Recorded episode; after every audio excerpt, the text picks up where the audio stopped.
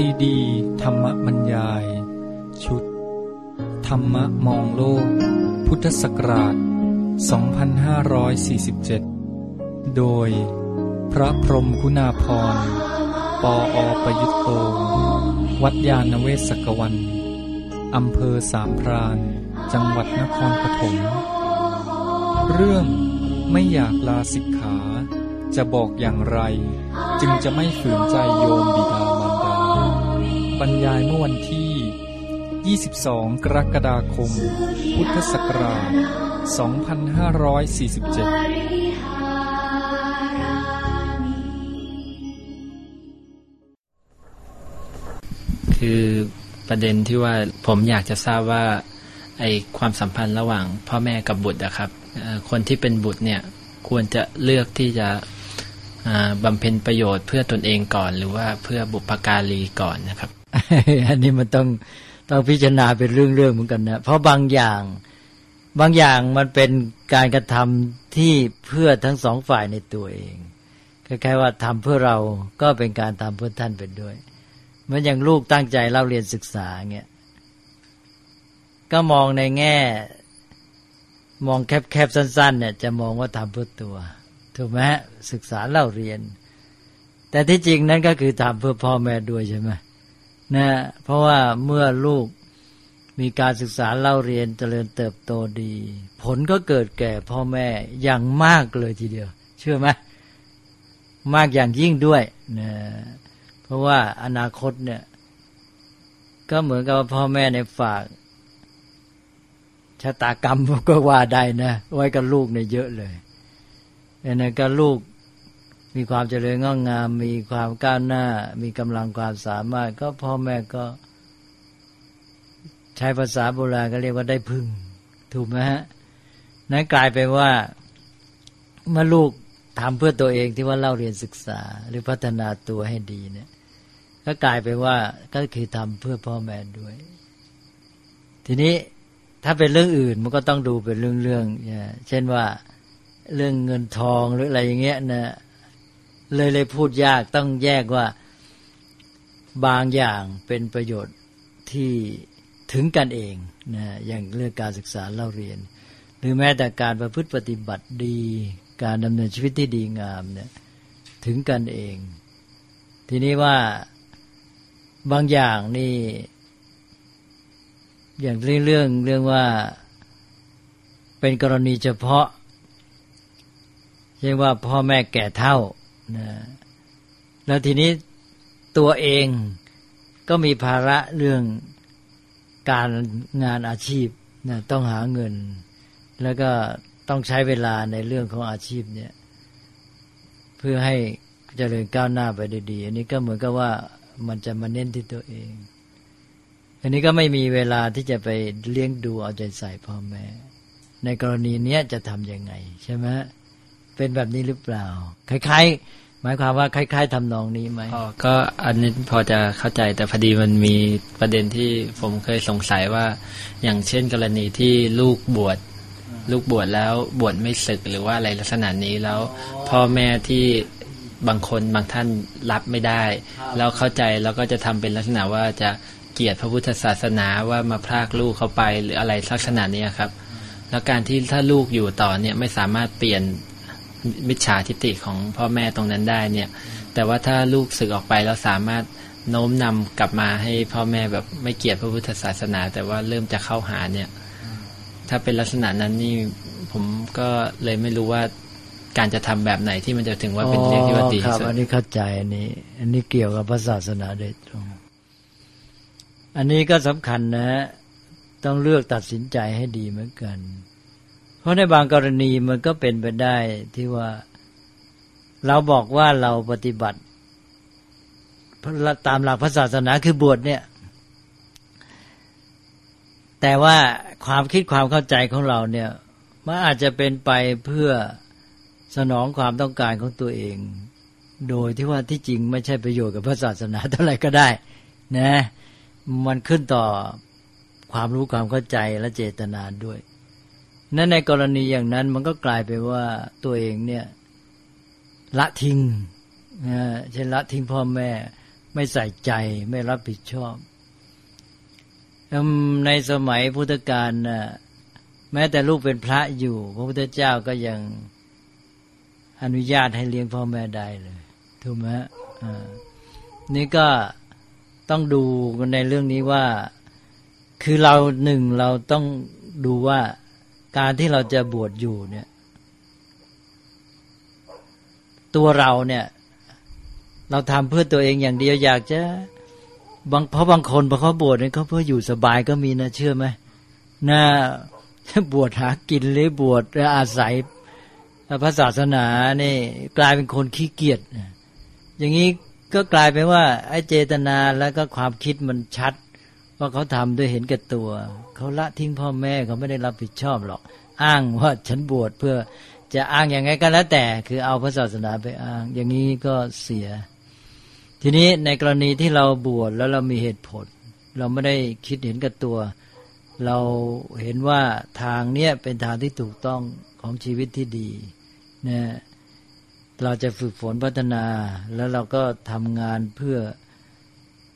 การพระศาสนาเพื่อประโยชน์สุขแก่ประชาชนตามหลักของธรรมะนะเรียกว่าเป็นงานของพระ อันนี้แสดงว่าเรามีเหตุผลแหละแต่ว่าพร้อมกันนั้นเราก็ต้องคิดหาทางว่า พ่อแม่เรามีคนดูแลรับผิดชอบไหมนะถ้ามีอย่างเช่นมีพี่มีน้องดูแลรับผิดชอบ แล้วเราก็พูดกันไว้ให้ดีเนี่ยเราเบาใจในเรื่องโยมพ่อแม่ อย่างนี้ก็ ก็เรียกว่าตัดปัญหาไปได้ ถ้าเรามีคุณธรรมอยู่ แล้วเราไปบวชอยู่ พ่อแม่ไม่ได้รับการเหลียวแลหรือเราไม่มั่นใจว่าท่านจะอยู่ได้ดีหรือเปล่า เราเองเมื่อมีคุณธรรมเนี่ยเราเองจะไม่สบายใจ ก็จะห่วงกังวลก็กลายเป็นตัวขัดขวางการปฏิบัติของตัวเองด้วยนะใช่ไหมกลายเป็นปริพโทไปเลยดังนั้นเราก็ต้องทำให้มั่นใจว่าถ้าเราจะเจริญในธรรมวินัย แล้วเรามีเรื่องภาระทางโยมอยู่ เราจะทำให้ภาระอันเนี้ยมันหายไปหรือมันมั่นใจว่ามีผู้ที่ทำให้ท่านอยู่ได้ดีพอสมควรได้อย่างไร เมื่อทำให้สบายใจเบาใจแล้วเราก็อยู่ได้ แล้วก็พูดปรับปรับใจกันให้รู้เรื่องนะอย่างนั้นก็ก็เรียกว่าหมดปัญหาไปนะก็เจตนาเราก็ดีแล้วเราก็ไม่ทอดทิ้งท่าน นี่ ก็ก็ต้องดูเนี่ย ถ้าไม่มีพี่น้องแล้วเราจะมีทางยังไงจัดสรรยังไงเพื่อให้อยู่ด้วยดี หรือในสังคมปัจจุบันนี้ถ้าท่านยังแข็งแรงอยู่เราก็มีการจัดเอื้อเฟื้อเพื่อให้ท่านมีทางที่จะเลี้ยงดูชีวิตของท่านได้ เรื่องการเงินการทองอะไรก็แล้วแต่นะฮะคือให้มันเรียกว่าได้ทั้งสองทางนะมันจึงจะดำเนินไปได้ดีทีนี้ ในกรณีที่เกี่ยวกับทิฏฐิด้วยว่ามาบวชอยู่แล้วก็ท่านก็เลยกลายเห็นว่าพระศาสนานี่ทำให้ลูกต้องแยกพ่อแยกแม่ไปเลย อะไรก็เลยท่านก็เลยกลายเป็นว่าชังพระศาสนาอย่างที่ท่านว่านะอันนี้ก็ต้องดูให้ดีนะคือมันก็อยู่ที่มองใกล้มองไกลด้วย ถ้าหากว่าไม่ใช่เรื่องที่ว่าเกี่ยวกับภาระ ท่านก็อยู่ดีแล้ว ท่านไม่ได้มีปัญหาเรื่องชีวิตความเป็นอยู่ เป็นแต่เพียงเรื่องความคิดเห็นเท่านั้น ท่านยังไม่เข้าใจพระศาสนา อันนี้อาจจะเป็นคนละปัญหากับเมื่อกี้ อันนี้อาจจะเป็นเรื่องที่ว่าเราไม่ทิ้งแต่ระยะเฉพาะหน้านี้ เรามองเห็นว่าการที่เราบวชเนี่ยมันจะได้มีการพัฒนาและเป็นประโยชน์อะไรดีแน่นอน แล้วเรามองไปการข้างหน้าว่าเมื่อเราพัฒนาตัวดีแล้ว เราจะมา ไม่ทิ้งพ่อแม่เราจะมาใหม่นะจะมาพูดมาคุยหรือชี้แจง อันนี้ก็เป็นวิธีหนึ่งนะเรื่องอย่างนี้มันมีทั้งในปัจจุบันและในอดีตสมัยพุทธกาลก็มีนะที่หลายองค์นี่ยก็เรื่องในพระไตรปิฎกอย่างพระรัฐบาลเคยได้ยินไหมพระรัฐบาลเนี่ยท่านก็พ่อแม่ก็เป็นลูกเศรษฐีนี่ยอันนี้ก็เกิดเป็นเรื่องใส อยากจะบวชทีนี้พระพุทธเจ้า ก็บัญญัติพระวินัยว่าลูกเนี่ยจะบวชได้ต้องได้รับอนุญาตจากพ่อแม่ ก็ไปขออนุญาตโยมพ่อแม่ก็รักลูกมากไม่อยากให้ไปไหน อยากให้สืบต่อความเป็นทายาทอะไรเป็นต้น ก็ไม่ยอมนะท่านรัฐบาลนี้ก็เพราะความที่ศรัทธาแรงกล้ามาก ก็ไม่ยอมกินไม่ยอมนอนเลยจนกระทั่งทำท่าจะตาย พ่อแม่ก็รักลูก ความรักลูกอยากจะให้อยู่ ความรักลูกรักชีวิตลูก เรื่องรักชีวิตมันยิ่งใหญ่กว่า ถ้าหากว่าเอาเขาอยู่เขาก็ตายดังนั้นเอาชีวิตเขาดีกว่า ก็เลยตกลงยอมนะยอมเขาก็ไปบวชอย่างเนี้ยก็เหมือนกับว่า ถ้าในแง่ในใจก็คงไม่พอใจ พระพุทธเจ้าเลยใช่ไหมเออ ว่าทำให้ลูกเรานี่ต้องพลากไปนี่พระรัฐบาลก็ จากไปนานนะแล้วก็ไปบวชจนได้เป็นพระอรหันต์แล้วต่อมาก็มามาที่บ้านโยม ทีนี้ก็ตอนนี้มันนานมากพอสมควรแล้ว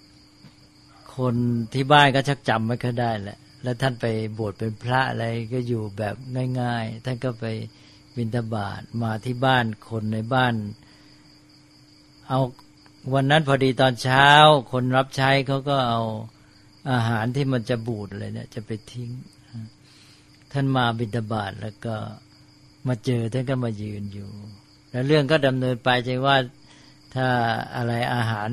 เนี่ยเขาจะทิ้งแล้วก็เขาคือท่านแสดงอาการที่ว่า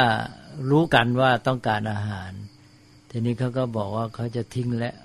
ท่านก็บอกไม่รังเกียจอะไรนะ ก็เลยเขาก็เอามาถวายพอมาใกล้ ๆ กันเนี่ย ก็เป็นโอกาสที่ว่าได้เห็นหน้าชัด หรืออาจจะมีการทักทายถามไทย ก็เลยนึกได้นี่ท่านรัฐบาลนี่คนใช้ก็เกิดจำได้ขึ้นมานะก็เลยไปบอกโยมพ่อแม่นะก็เรื่องก็เลยต่อมาถึง ตอนนี้ผมก็จำไม่แม่นแล้วนะก็คือรวมความก็คือท่านก็ไปในที่สุดท่านก็กลับมานะก็มาถึงบ้านมาโปรดทางบ้านนะก็นี้ก็หมายความว่าไปทำตัวให้สมบูรณ์ก่อน เพราะตอนนั้นตัวยังไม่พร้อม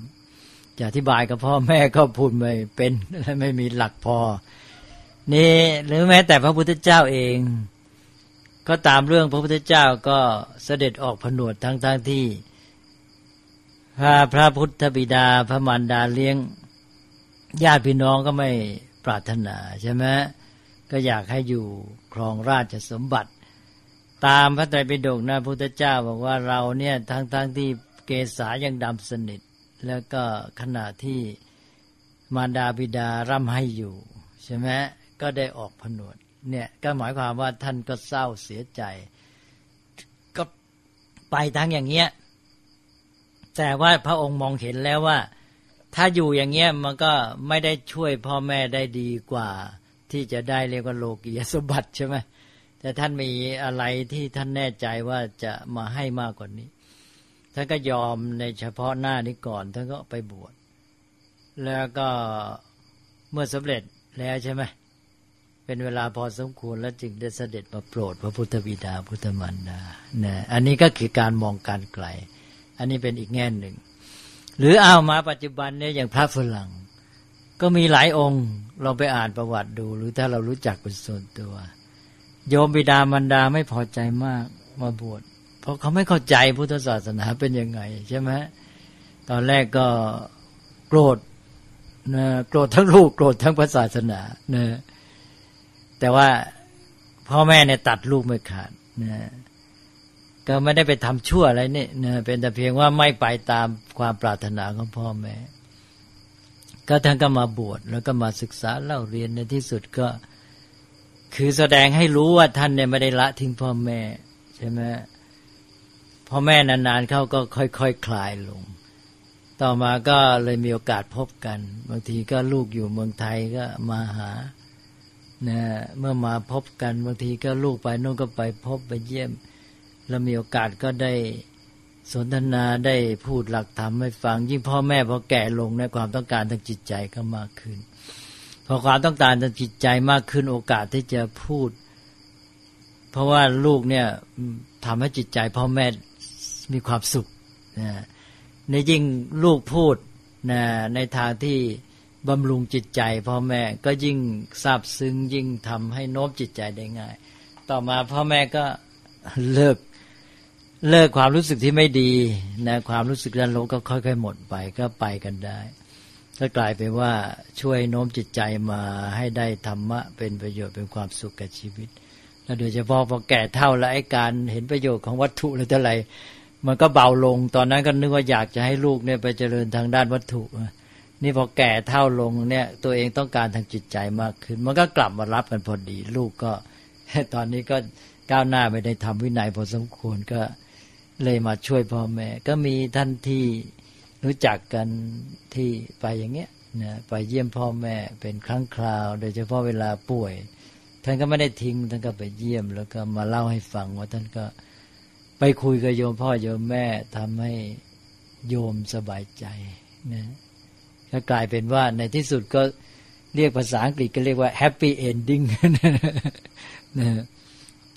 ถ้าพอมองเห็นแง่ไหม เนี่ยก็เรียกว่าเอาเรื่องมองใกล้มองไกล แต่ว่าหลักหลักการโดยรวมก็คือไม่ทอดทิ้งกันนะเลยว่า แต่ว่าทั้งนี้ขึ้นต่อสติปัญญาความเข้าใจอะไรต่าง ๆด้วยนะถ้าในเรื่องของชีวิตด้านวัตถุความเป็นอยู่เนี่ยเราต้องควรจะมีความรับผิดชอบ ในระดับที่พอว่าทำไงจะให้ท่านอยู่ได้เนี่ยหาหาอะไรเป็นหลักประกันให้ท่านหน่อย นะพออย่างนั้นแล้วทีนี้เรื่องของจิตใจก็อยู่ที่ว่าเรามีความมั่นใจ ตัวเองแค่ไหนนะมีแง่มุมอีกไหมที่จะถามอ๋อแล้วช่วงเวลาถ้ามองมองไกลมันก็ก็คงดีครับ แต่ว่าถ้าช่วงมองใกล้นี่แบบ เราเห็นถ้าเราเห็นพ่อแม่เป็นทุกข์เนี่ยครับมันก็ลำบากใจ คือถ้าเป็นเฉพาะหน้าก็ต้องพยายามพูดกันให้เต็มที่ก่อน จนกระทั่งว่าในขณะพูดเนี่ยเราเองเราก็จะมีความคิดเดินหน้าไปด้วยว่าเราควรปฏิบัติอย่างไร ในการพูดสนทนาแลกเปลี่ยน เรียกว่าปฏิสัมพันธ์เนี่ยนะมันก็จะค่อยๆมีความคิดเดินหน้าไปว่าเราควรจะตัดสินใจอย่างไรเนี่ยคือถ้าเห็นว่าเราเนี่ยมั่นใจว่าเราจะทำ ความดีงามประโยชน์ให้แก่โยมพ่อแม่ที่เป็นสาระยั่งยืนยาวนานได้ดีกว่า ที่จะที่มันจะคุ้มกันกับไอ้ความไม่สบายใจไม่พอใจ เฉพาะหน้าปัจจุบัน อย่างนี้เราก็จะตัดสินใจ ให้ยอมยอมเฉพาะหน้าก่อน หรือแม้แต่เราเอาเรื่องเก่าๆอย่างที่ว่าเนี่ยเล่าให้ท่านฟังนะเนี่ยก็เนี่ยเรื่องของพระโพธิสัตว์เรื่องของพระพุทธเจ้าแหละ ก็เป็นตัวอย่าง มีในอดีตมาแล้วแล้วปัจจุบันก็มีอยู่ ก็คำถามก็อาจจะใกล้เคียงกัน เพราะว่าสิ่งที่ผมเตรียมมาก็เป็นเรื่องของชีวิตในครอบครัว ก็แต่ว่าจะเป็นอีกแง่มุมหนึ่งในในการใช้ชีวิตในการมันเหมือนกับว่าบุพบุพการีคาดหวังกับตัวเราไว้สูงมากเกี่ยวกับเรื่องอหน้าที่การงาน เรื่องชีวิตคู่ ก็เลยหรือว่าเรื่องอื่นๆ ก็เลยถ้าเราทำให้เขาได้ทุกอย่างอย่างที่เขาต้องการ ปัญหาก็คงจะไม่เกิด แต่ว่าปัญหามันจะเกิดตรงที่ว่าเราทำให้เขาได้ไม่ทุกอย่างอ่ามันก็ยากที่จะทำให้ได้ทุกอย่าง ต้องยอมรับความจริง ครับก็เลยอยากจะถามพระเดชคุณท่านว่าเราจะมีวิธียังไงที่จะทำให้ทั้งตัวเราสบายใจ แล้วก็ตัวเขาเองก็สบายใจด้วย มันก็ต้องหาจุดพอดีนะ นะจุดพอดีบางทีมันก็จะให้ได้ฝ่ายใดฝ่ายหนึ่งได้พอใจโดยสมบูรณ์ก็ไม่ได้นะอันนี้มันก็อยู่ที่ว่าทำไงจะปรับให้ลงกันได้ อันนี้มันก็ขึ้นต่อความสัมพันธ์ระหว่างกัน การพูดจากันนะทำความเข้าใจอะไรต่าง ๆ แต่โดยวิธีที่ว่าไม่ให้เกิดความรู้สึก ในแง่ที่ว่านะเป็นการไม่เคารพ หรือว่าเป็นการที่ว่าไม่คำนึงถึงน้ำใจกันอะไรเงี้ยนะ แต่ให้ให้ให้รู้ว่ามีน้ำใจ ไม่ได้ต้องการที่จะฝืนใจขัดใจอะไร แต่ว่าเรามีเหตุผลของเรา ซึ่งขอโอกาสที่จะชี้แจงด้วยความเคารพ อย่างเต็มที่เลยนะก็ขอพูดว่าคือว่า ก็เราก็เข้าใจท่านและมองเห็นความหวังดีปรารถนาดีอะไรความรักของท่านทุกอย่าง แล้วมีความเคารพท่าน แต่ถ้าท่านจะให้โอกาสก็ขอ ขอได้ชี้แจงความเข้าใจของตัวเอง ให้ทราบว่าเป็นอย่างนี้งี้งี้นะแล้วก็ท่านก็น่าจะรับฟังนะแต่มันก็อยู่ที่ว่า คืออันนี้เป็นเรื่องของอัธยาศัยของบุคคล ซึ่งไม่เหมือนกัน บางท่านก็ยอมรับฟังลูกๆ หรือเด็กๆอย่างดี บางท่านก็ไม่เคยฟัง มันก็อยู่ที่อันนี้ด้วยนะ จะพอพูดกันได้ไหมล่ะ ยากครับ เลยฮะครับอ๋อไม่ค่อยยอมฟัง ใช่ครับ เขาจะมองว่าเอ่อเราจะเป็นเด็กในสายตาเขาตลอด ก็คือไม่ว่าจะทำอะไรก็ตาม เขาก็จะเอ่อดูไม่ค่อยเชื่อถือเราเท่าไหร่อ้าวอย่างนี้เราก็ต้องเลือกท่านเดียวท่านหนึ่งก่อน คือว่าสองท่านนี่ท่านไหนพูดง่ายกว่าอ่าเริ่ม มีไหมอ่าก็จะมีเอ่อจะเป็นโยมพ่อที่ที่จะไม่ไม่ค่อยจะดูเราอยู่ห่างๆมากกว่า แต่ว่าโยมแม่ก็จะคอยเข้มงวดเรามา นั่นสิก็พูดกับท่านที่เห็นที่จะพูดง่ายกว่า แล้วให้ท่านเนี่ยเป็นเป็นสื่อต่ออีกทีใช่ไหมเนี่ยมันก็ต้องหาเทคนิคอันนี้ถ้าหากว่าทั้งสองท่านไม่เอา เรามีป้ามีอาหรืออะไรที่จะเป็นสื่อไหมก็ไปพูดกับท่านนั้นนะบางทีท่านไม่ฟังเด็กจริง แต่ว่าท่านฟังกันแล้วกัน บางทีเนี่ยท่านกลับไปฟังผู้ใหญ่ที่ท่านเกรงใจ ถ้าเรารู้ใช่ไหมเราก็ไปหาท่านผู้นั้นนะถ้าท่านผู้นั้นเป็นผู้ที่รับฟังแล้วก็มีความเข้าใจในตัวเรา แล้วถ้าจะพูดเราก็ได้ผลด้วย คือในกรณีอย่างนี้ต้องหาบุคคลตัวกลางเข้ามาช่วย ซึ่งก็เป็นเรื่องทั่วไปอย่างเงี้ย แม้แต่คนทั่วไปที่ก็มีกรณีพิพาทใช่ไหมก็ยังต้องหาคนกลางมาช่วย อย่างนี้ก็เป็นเรื่องที่ว่าบุคคลเนี่ยเป็นตัวสำคัญความเชื่อถือศรัทธาที่ว่าโยมพ่อโยมแม่มีศรัทธาต่อใครเนี่ยถ้าได้คนนั้นเราพูดกับคนนั้นแล้วก็เขาพูดให้ ก็จะได้ผลดีนะ เพราะคือความพร้อมที่จะรับมีอยู่ นี่ถ้าหากว่าลูกเนี่ย ท่านไม่เคย มีความรู้สึกที่ว่า จะเห็นว่าจะต้องรับฟังลูก นี่พอไปพูดปั๊บใจท่านจะอาจจะต้านขึ้นมาเลยก็ได้ แล้วก็กลายเป็นไม่รับฟัง เพราะฉะนั้นมีทางไหมบุคคลที่สาม มีครับก็คืออยากจะ ให้พระเดชพระคุณท่านพูดผ่านทางเทปอันนี้เลยได้ครับ ก็ทั้งในแง่เป็นเหมือนเป็นเหมือนเอ่อความคาดคาดหวังของผู้เป็นพ่อเป็นแม่นั่นสิว่าคาดหวังในเรื่องไหน เรื่องคู่ครอง เรื่องอาชีพการงานหรือเรื่องอะไรนะก็แทบจะทุกเรื่องครับ ที่ที่เขาจะคาดหวังกับตัวเราไว้สูง แต่ว่าตัวเราก็ไม่ได้เลวร้ายกว่ากว่าที่เขาคิด แต่ว่าก็ไม่ได้ดีได้ทุกอย่าง อย่างที่เขาต้องการ ก็เลยไม่ทราบเหมือนกันว่าทางออกของปัญหามันคือตรงไหน ทางออกก็อย่างที่ว่าเนี่ยคือลูกเนี่ยก็มีความรู้เข้าใจว่าพ่อแม่ในรักเรามาก ท่านมีน้ำใจอย่างยิ่งเลยหาที่ไหนเทียบไม่ได้แล้ว เราเข้าใจอันนี้ท่าน แล้วเราไม่เคยที่จะลืม หรือว่าเราไม่เรามีความคำนึงถึงอยู่เสมอ ไม่ได้ละทิ้งไม่ทอดทิ้งเลย แต่พร้อมกันนั้นเนี่ยก็ตามหลักธรรมเนี่ยในอนาคตเนี่ยพ่อแม่ไม่ได้อยู่กับลูกตลอดไป ถูกไหมฮะลูกจะต้องรับผิดชอบชีวิตของตนเอง นี่ตอนนี้แหละที่ว่า ถ้าหากว่าพ่อแม่ทำให้ทั้งหมดเนี่ย ลูกก็อาจจะกลายไปว่า ไม่ได้เตรียมตัวไม่ได้ฝึกตัวเองให้พร้อมนะ เหมือนกับว่าพ่อแม่ไปเห็นว่าอย่างเงี้ยดีอย่างงี้ดีจัดให้หมดนะอันนี้ลูกมีความสอดคล้องสมกับอันนั้น หรือไม่แค่ไหนก็ไม่รู้นะแต่ท่านหวังดีจัดให้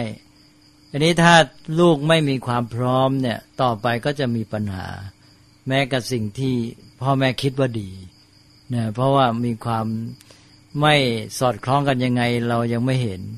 นะทางที่ดีที่สุดก็คือต้องหาโอกาส ให้ลูกได้ฝึกตัวเองได้พัฒนาตัวเอง เพื่อจะได้สามารถรับผิดชอบชีวิตของตัวเองได้ในอนาคต เริ่มตั้งแต่ปรับตัวเข้ากับสิ่งอื่น ๆ แม้แต่ที่สิ่งที่พ่อแม่จัดให้ ถ้าพ่อแม่จะจัดอะไรให้ ก็ไม่ใช่จัดให้ปุ๊บปับ๊บต้องมีการเตรียมตัว แต่การเตรียมนี่ก็พ่อแม่เป็นเพียงจัดสภาพแวดล้อมที่เอื้อ ให้ลูกได้เตรียมฝึกหัดตัวเอง พัฒนาตัวเอง ให้พร้อมให้รับได้กับสิ่งเหล่านั้น ซึ่งพ่อแม่จะต้องดู จะได้มีโอกาสดูด้วยในเมื่อมีการเตรียมพร้อมเนี่ยว่าเขาเนี่ยพัฒนาตัวให้สอดคล้องกับสิ่งนั้นหรือไม่ ถ้าเราไปจัดให้ปุ๊บปั๊บเนี่ย มันก็กลายไปว่า เราเนี่ยเอาตามใจตัวเองโดยไม่คำนึงถึงตัวความจริง ไม่รู้ว่าความจริงมันจะเป็นยังไง ก็หลักการก็คือต้องอย่างเงี้ยจะทำให้อย่างเดียวไม่ได้ ก็คือต้องให้ลูกมีโอกาสในการฝึกตัวพัฒนาตัวปรับตัว แล้วก็เพื่อไปรับผิดชอบชีวิตของตนเองในอนาคต เพราะว่าพ่อแม่หวังดีอยากจะทำให้ แต่พ่อแม่ก็ไม่สามารถที่จะอยู่ทำให้ตลอดไปใช่ไหมเนี่ยเพราะนั้นก็ต้องมีหลักในการเนี้ยนั่นก็เมื่อชีวิตของเป็นของ เจ้าของชีวิตเขาเอง ก็ต้องให้โอกาสกับชีวิตของเขานะในการที่ว่า เราเองเราคิดว่าเหมาะกันเนี่ยพ่อแม่คิดว่าลูกเนี่ยเหมาะกันนี้ อันนี้นี่แม้แต่กับบุคคลนี้ แต่ว่าตัวใครล่ะที่จะเป็นเครื่องพิสูจน์ว่าเหมาะจริงหรือเปล่าก็คือเจ้าตัวเขา ถ้าเจ้าตัวเขาเขาไม่เหมาะกัน ไม่สอดคล้องกัน ไม่สมกันจริงไปกันไม่ได้ ระยะยาวแล้วทำไง มันก็ต้องเกิดปัญหาเพราะนั้นต้องต้องยอมรับความจริงอันนี้แล้วก็ต้องดูให้ชัดเลยว่ามันเป็นไปได้ไหม ก็ให้อย่างน้อยก็คือให้โอกาสที่เขาจะได้มีเวลาที่จะดูที่ว่าพัฒนาตัวปรับตัวไปกันได้ไหมเนี่ยนะ อันนี้ตรงประเด็นหรือเปล่าเนี่ย ตรงนะอ่าก็คือจังอย่างที่ว่าต้องให้โอกาสพ่อแม่ก็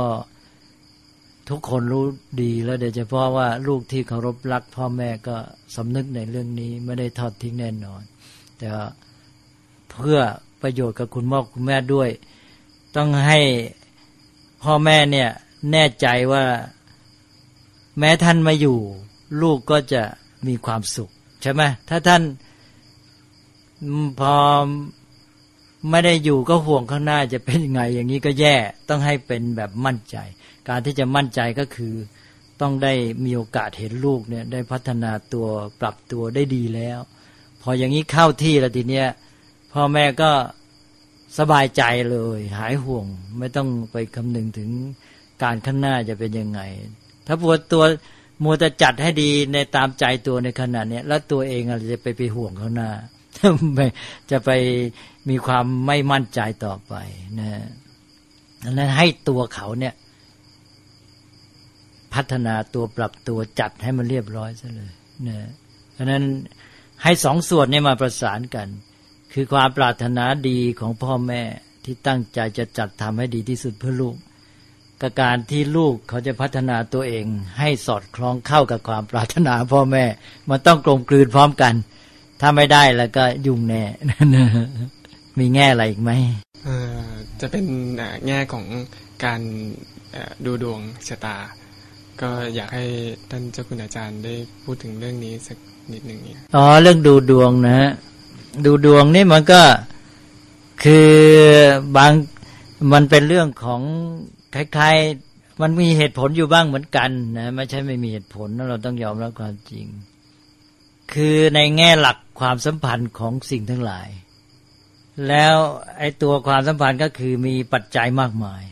แล้วปัจจัยบางอย่างก็มีความสัมพันธ์กับเรามากบางอย่างก็น้อย อิทธิพลน้อยมั่งมากบาง แล้วก็เราบางทีก็ไม่รู้ถึงปัจจัยนั้นด้วย ไม่ได้คิดถึงหรือแม้จะรู้ว่ามีอยู่อ้าวแล้วมันก็เลยมีแง่คิดขึ้นมา ว่าในเมื่อปัจจัยมันมีหลากหลายเนี่ยเราจะเอาอยัางไงนะเราจะรู้ไปทั่วปัจจัยทุกอย่างก็เป็นไปไม่ได้ แล้วปัจจัยบางอย่างรู้เราก็ไปจัดการไม่ได้ด้วยนะแต่มันมีปัจจัยบางอย่างที่มันอยู่ในวิสัยของเราที่จะทำได้ ใช่ไหมอันเนี้ยเราต้องยึดก่อน ต้องเอาปัจจัยที่เราจัดการได้รู้แล้วเราก็พยายามศึกษาให้เข้าใจแล้วจัดการให้ดีที่สุด แล้วปัจจัยนั้นก็เอาเป็นปัจจัยที่เป็นหลักๆที่มีกำลังสำคัญหนึ่งจัดการได้ สองเป็นปัจจัยที่สำคัญนะส่วนในปัจจัยนอกเหนือจากนั้นเช่นปัจจัยเล็ก ๆ น้อยๆปลีกย่อยไปรู้ไปทั่วถึง แล้วก็ไม่รู้ด้วย แล้วที่บางที่จัดการไม่ได้ด้วยเนี่ย เราก็ไปมัวให้เวลากับสิ่งนั้น เราก็เลยกลายเป็นละทิ้งไอ้ปัจจัยที่เราจะจัดการได้ ที่มันมีผลจริงจังเห็นชัดๆนั้นต้องจับอันนี้ไว้ก่อน พระพุทธเจ้าก็ให้เอาไอ้สิ่งที่มันจะปฏิบัติจัดการได้เนี่ยก่อนใช่ไหม อันนี้เนี่ยต้องคำนึงถึงอันนี้ก่อน ทีนี้ไอ้ส่วนปัจจัยแวดล้อมที่ว่าเนี่ยมันอาจจะมีผล แต่ว่าเราก็ต้องอาศัยเช่นความมีสติ มาคอยกันคอยช่วยคอยหลีกเลี่ยงอะไรพวกนี้นะ ทีนี้ขอย้อนไปพูดถึงเรื่องว่าความเป็นไปได้อะไรของสิ่งเหล่านี้ที่เขาเรียกว่า ความลึกลับเหนือธรรมชาติที่จริงทางพระท่านไม่ถือเหนือธรรมชาติ เป็นแต่ว่าเป็นธรรมชาติส่วนที่เรายังไม่รู้ ยังไม่เข้าใจนะเราก็เลยเรียกว่าเหนือธรรมชาติ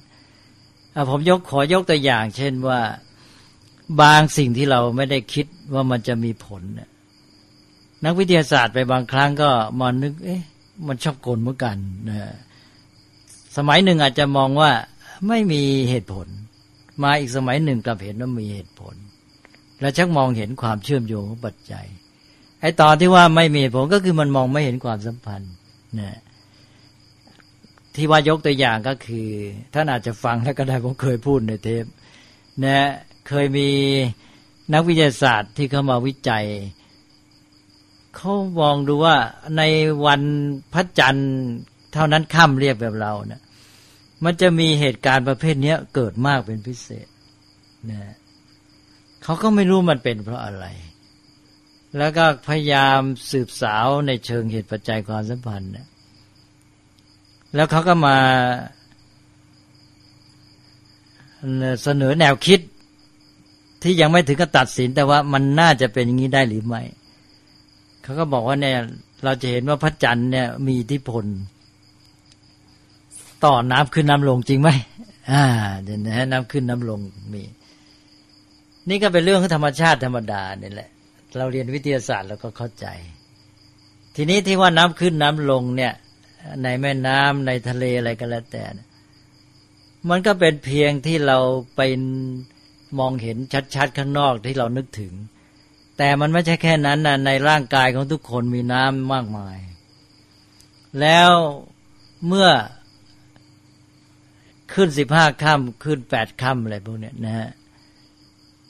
ก็หมายความมันมีผลต่อการดึงดูดน้ำในตัวนี้ด้วยทำให้ความเปลี่ยนแปลงของน้ำนี่เกิดขึ้นนะและความเปลี่ยนแปลงปริมาณน้ำอะไรที่มีผลต่อเรื่องความสัมพันธ์กับส่วนอื่นของร่างกายเนี่ยมีผลต่อเรื่องสมองเรื่องความคิดจิตใจ และจะทำให้คนมีความโน้มเอียงในความรู้สึกแบบนี้มากในเวลาพระจันทร์ขึ้นที่แปดค่ำสิบห้าค่ำ เขาก็สันนิษฐานอันนี้ แล้วก็โยงไปหาเหตุการณ์แบบนั้นเลยคำอธิบายเขาเข้าทีไหมเออ เห็นมาเนี่ย แล้วแต่ก่อนคนนึกไหมก็ไม่นึกใช่ไหมว่ามันจะมาสัมพันธ์ได้ยังไงอ่าก็นี่ก็คือความสัมพันธ์ระหว่างสิ่งทั้งหลาย ซึ่งเรียกว่าแท้ที่จริงแล้วมันไม่ได้พ้นหลุดจากกันสิ้นเชิง มันก็ถึงกันหมดแหละ เล็กน้อยมากบาง แต่เราจะมัวไปขึ้นแต่มันยังไง ไอ้อย่างเงี้ยไอ้ปัจจัยเรื่องพระจันทร์ขึ้นน้ำขึ้นในตัวเรา เราจะไปจัดการยังไงใช่ไหมแต่ว่าเราจัดการได้ในแง่ว่า เช่นเขาบอกว่าในเวลาเท่านั้นข้ามอย่างเงี้ย จิตใจคนจะโน้มไปทางการอารมณ์เอาเขาบอกอย่างเงี้ยนะก็เราก็ต้องเอาหลักสติมา ใช่ไหมเราก็มาจัดการกับสถานการณ์นี้ในแง่อีกแง่หนึ่งนะเช่นการมีสติ ก็กลายไปว่า แม้เป็นปัจจัยที่ไม่ได้อยู่ในวิสัยเราก็จะกันได้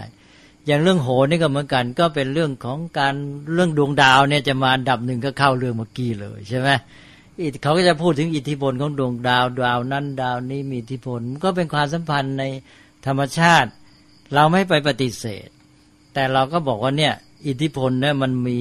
จนกระทั่งว่ามันน้อยจนกระทั่งอาจจะเป็นเรื่องความโน้มเอียงอะไรอย่างบางอย่าง แล้วเขาก็จะยอมรับอย่างพวกว่าถ้าคนไปบวชเป็นต้นเนี่ยอิทธิพลของพวกนี้มันจะลดลงไปนะเพราะมันมีวินัยกั้นเป็นต้นนะหรือว่าชีวิตที่มีสติดีก็จะกันพวกนี้ได้ นี่เราจะไปมัวหมกมุ่นกับเรื่องเหล่านี้ เราไปหวังพึ่งขึ้นต่อมันนะมันคุ้มหรือเปล่า นะ ก็กลายไปว่าเป็นเรื่องเสียเวลามาก แล้วก็ไปจัดการอะไรไม่ได้ นี้แล้วก็คนทำนายก็ไม่ได้มีความรู้จริง เขารู้เป็นเพียงตามสถิติ ถ่ายทอดกันมาใช่ไหมแล้วขึ้นแต่เทคนิคการทำนายนะมันก็มีความไม่แน่นอนเราไปไปเชื่ออยู่เราก็แย่ที่เกิดทำนายไม่ถูก แล้วก็ปรากฏว่าทำนายผิดก็เยอะแยะไป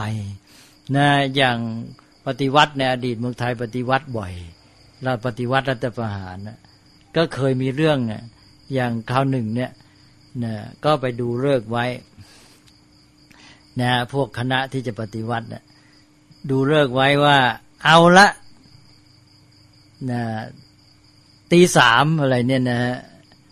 ทีนี้มันฟังกันไม่ชัดนะสามสามอะไรเนี่ยสามทุ่มตีสามอะไรเนี่ย ทีนี้ พอว่าบอกกันอย่างนั้นใช่ไหมตามเวลาเลิกเนี่ย พวกหนึ่งมันฟังผิดมันเข้าใจเป็นสามทุ่มไปเริ่มมันก็ไม่พร้อมกันสิใช่ไหมอีกพวกหนึ่งยังไม่ได้ทำทันอะไรไอ้นี่เริ่มก็มาตายเลยโดนจัดการเลยเนี่ยเลยแพ้เลยตกลงว่ายุ่งมันมันก็กลายไปว่าแพ้ไปไม่สำเร็จนะแล้วก็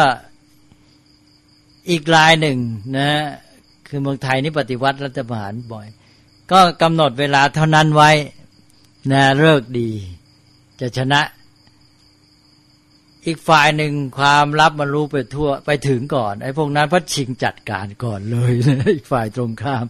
เอาก่อนเวลานั้นเลยตัวเองก็แพ้ไปเนี่ยตกลงเลิกนั้นก็กลายเป็นไม่มีผลดังนั้นจะไปมัวเอาชีวิตไปฝากกับสิ่งเหล่านี้ไม่ได้ แต่ว่ามันมีอันหนึ่งก็คือว่าสิ่งเหล่านี้จะช่วยคล้าย ๆ ว่าในกรณีที่มันไม่ได้มีเรื่องอื่นที่เข้ามาแข่งปัจจัยอื่นเนี่ย มันทำให้เกิดความมั่นใจ นี่ถ้าตัวไปเชื่อซะแล้วเนี่ย ถ้าไม่ทำตามปั๊บนี่ใจมันไม่มั่น ใจรู้สึกเเกิดความกังวลพอกังวลก็เลยกลายไปว่าตัวเองเนี่ยอ่อนแอ พอใจอ่อนแอก็เลยกลายเป็นผลร้ายไปเอง ผลร้ายจากการที่ตัวเองเนี่ยไปเชื่อเกินไป เพราะไปเชื่อแล้วก็พอไม่ไม่ได้ทำตามนั้นใช่ไหมใจคอไม่สบายแล้วไอ้ความที่ใจคอไม่สบายกลายเป็นเคราะห์มาทำร้ายตัวเอง มันไม่ใช่เป็นเพราะไม่ทำตามเลิก แต่เป็นเพราะใจมันเสียนะทีนี้ถ้าคนที่เขามีจิตใจเข้มแข็งมีปัญญามั่นใจเพียงพอใช่ไหมเเขาก็ไม่ยอมขึ้นต่อสิ่งเหล่านี้ แล้วก็ใจเขาไม่หวั่นไหวไปด้วย ถ้าใจเขาไม่หวั่นไหวเขาเข้มแข็งพอเขาก็สำเร็จของเขา เพราะอันนี้มันขึ้นต่อพลังปัจจัยภายในด้วย นี่ไอ้อันนี้เป็นปัจจัยภายนอกใช่ไหมซึ่งอาจจะมีกำลังอ่อน แต่เพราะเราไปเชื่อ เราก็เลยเอาไอ้ปัจจัยภายในของเราเนี่ยไปซ้ำเติมเข้าไปตัวซ้ำเติมตัวเองอะ่ะ ที่จริงไอ้ปัจจัยภายในคือตัวเองที่ใจมันอ่อนแอลังเลกังวลเนี่ยมันกลายเป็นตัวร้ายเลยที่มันทำให้ตัวเองแย่ อันนี้ถ้าคนที่เขามีความเข้มแข็งเขามั่นใจใช่ไหมเเขาก็มีไอ้ปัจจัยภายในคือความเข้มแข็งของจิตใจเนี่ยล้างไอ้กำลังของปัจจัยภายนอกได้เหมือนกันนะอันนั้นไอ้เรื่องอย่างนี้ก็จึงใช้หลักที่ว่าเมื่อกี้หลักว่า โอ้เราไม่ได้ปฏิเสธ สิ่งทั้งหลายในโลกนี้มีความสัมพันธ์กัน มีปัจจัยต่าง ๆ มีความสัมพันธ์ใกล้ไกลเล็กน้อยมากบางอะไรต่าง ๆ แต่เราจะมัวไปวุ่นอยู่กับปัจจัยห่างเหินเล็ก ๆ น้อย ๆ อะไร เหล่านั้นมองไม่เห็นเลยมันไม่ไหวนะเราต้องเอาไอ้ปัจจัยที่มันแน่นอนที่มองเห็นและจัดการได้นี่เป็นสำคัญนะแต่ขอให้มองให้ชัดศึกษาให้ชัด นะและต่อจากนั้นก็ไอ้พวกนั้นเอามาเป็นตัวประกอบนะถ้ามันมาได้ด้วยก็ไม่ว่าอะไรเราก็อาจจะขึ้นต่อการพัฒนาของตัวเอง อย่างผู้ที่จะพ้นจากเรื่องนี้จริง ๆ เนี่ยในทางธรรมะก็ถือว่าต้องพระโสดาขึ้นไปพระโสดาบันจึงจะพ้นจากเรื่องการถือไอ้พวกเนี้ยที่จะหวั่นไหว เพราะคนทั่วไปมันจะมันจะมีความไม่แน่ใจ ต่อสิ่งทั้งหลายที่มองไม่เห็นเหนือธรรมชาติ ก็จึงมีอย่างที่พูดกันข่าวที่แล้วใช่ไหมที่มีพระสูตรที่ท้าโลกบาลมาถวาย พระพุทธเจ้าไว้ บอกว่าเนี่ยให้สาธยายเวลาไปในที่น่ากลัวเนี่ยให้พวกลูกน้องของเท้าโลกบาลก็จะได้ไม่มารบกวนไม่มารังแกข่มเหงเนี่ยก็คือหาเครื่องมาช่วยสำหรับทำให้เกิดความมั่นใจขึ้น เมื่อเขาเชื่อสิ่งที่เหนือธรรมชาติก็เอาสิ่งที่เหนือธรรมชาติอีกด้านหนึ่งมาหักกลบลบกันไปก่อนเนี่ยมาประคับประคองไว้ในแง่ในแง่ที่ว่าไม่ให้เกิดโทษ เอามาใช้ในทางไม่ให้เกิดโทษก่อน แต่พอเห็นมองเห็นทางปฏิบัติไหมเนี่ยเอาละเราก็ไม่ไปปฏิเสธใครเราเรียกว่าของพลุพลุพลุพลุพวกเนี้ย พวก อิทธิฤทธิปาฏิหาริย์พวกของขลังพวกไอหมอดูเลยเนี่ยนะเป็นพวกของพลุพลุพลุพลุจะเอาแน่จริงให้มันชัดขึ้นมาก็ไม่ได้สักทีเนี่ยอย่าอย่าไปหลงงมงายและฝากชีวิตขึ้นต่อมันก็แล้วกันนะแต่ว่าเราก็ไม่ไปดูถูกนะก็เดี๋ยวนี้เขาใช้คำว่าไม่เชื่อก็อย่าลบหลู่แต่เราจะอยู่แค่นั้นนะไม่เชื่ออย่าลบหลู่ มันไม่บอกทางปฏิบัติใช่ไหมเราต้องมีหลักปฏิบัติของเราที่ว่า ไม่เชื่อ แต่เราไม่ลบหลู่นะแต่เราปฏิบัติด้วยปัญญา แล้วไม่ฝากชีวิตไว้แค่ศรัทธาต่อสิ่งที่เราไม่รู้ชัดเจนนะ ก็ไม่ลบหลู่นี่มันใช้ได้อยู่ แต่ว่าอย่าไปหยุดแค่ไม่ลบหลู่นะแล้วก็ศึกษาต่อไปก็เราเห็นปัจจัยอื่น ๆ ที่มันมั่นใจกว่า ก็ค่อยก้าวไป แต่ว่าไอ้ตัวผูกอันหนึ่งที่จะทำให้ขึ้นต่อสิ่งเหล่านี้ก็คือความยังไม่มั่นใจตัวเอง ความกังวลแล้วยิ่งไป หาสิ่งเหล่านี้มาบอกกล่าวมาย้ำกันก็ยิ่งทำให้คนเนี่ย จิตใจก็ยิ่งหมกมุ่นนะก็ยิ่งเกิดความหวาดหวั่นมากขึ้นด้วยเนี่ยก็ต้องระวัง เพราะฉะนั้นท่านจึงให้ใช้ในเชิงปัญญาอย่ามัวเอาแต่ความเชื่อนะเพราะศรัทธาก็ให้เป็นศรัทธาญาณสัมปยุตศรัทธาที่ประกอบด้วยความรู้หรือปัญญา ไม่เป็นศรัทธาที่งมงาย มีอะไรไหมฮะ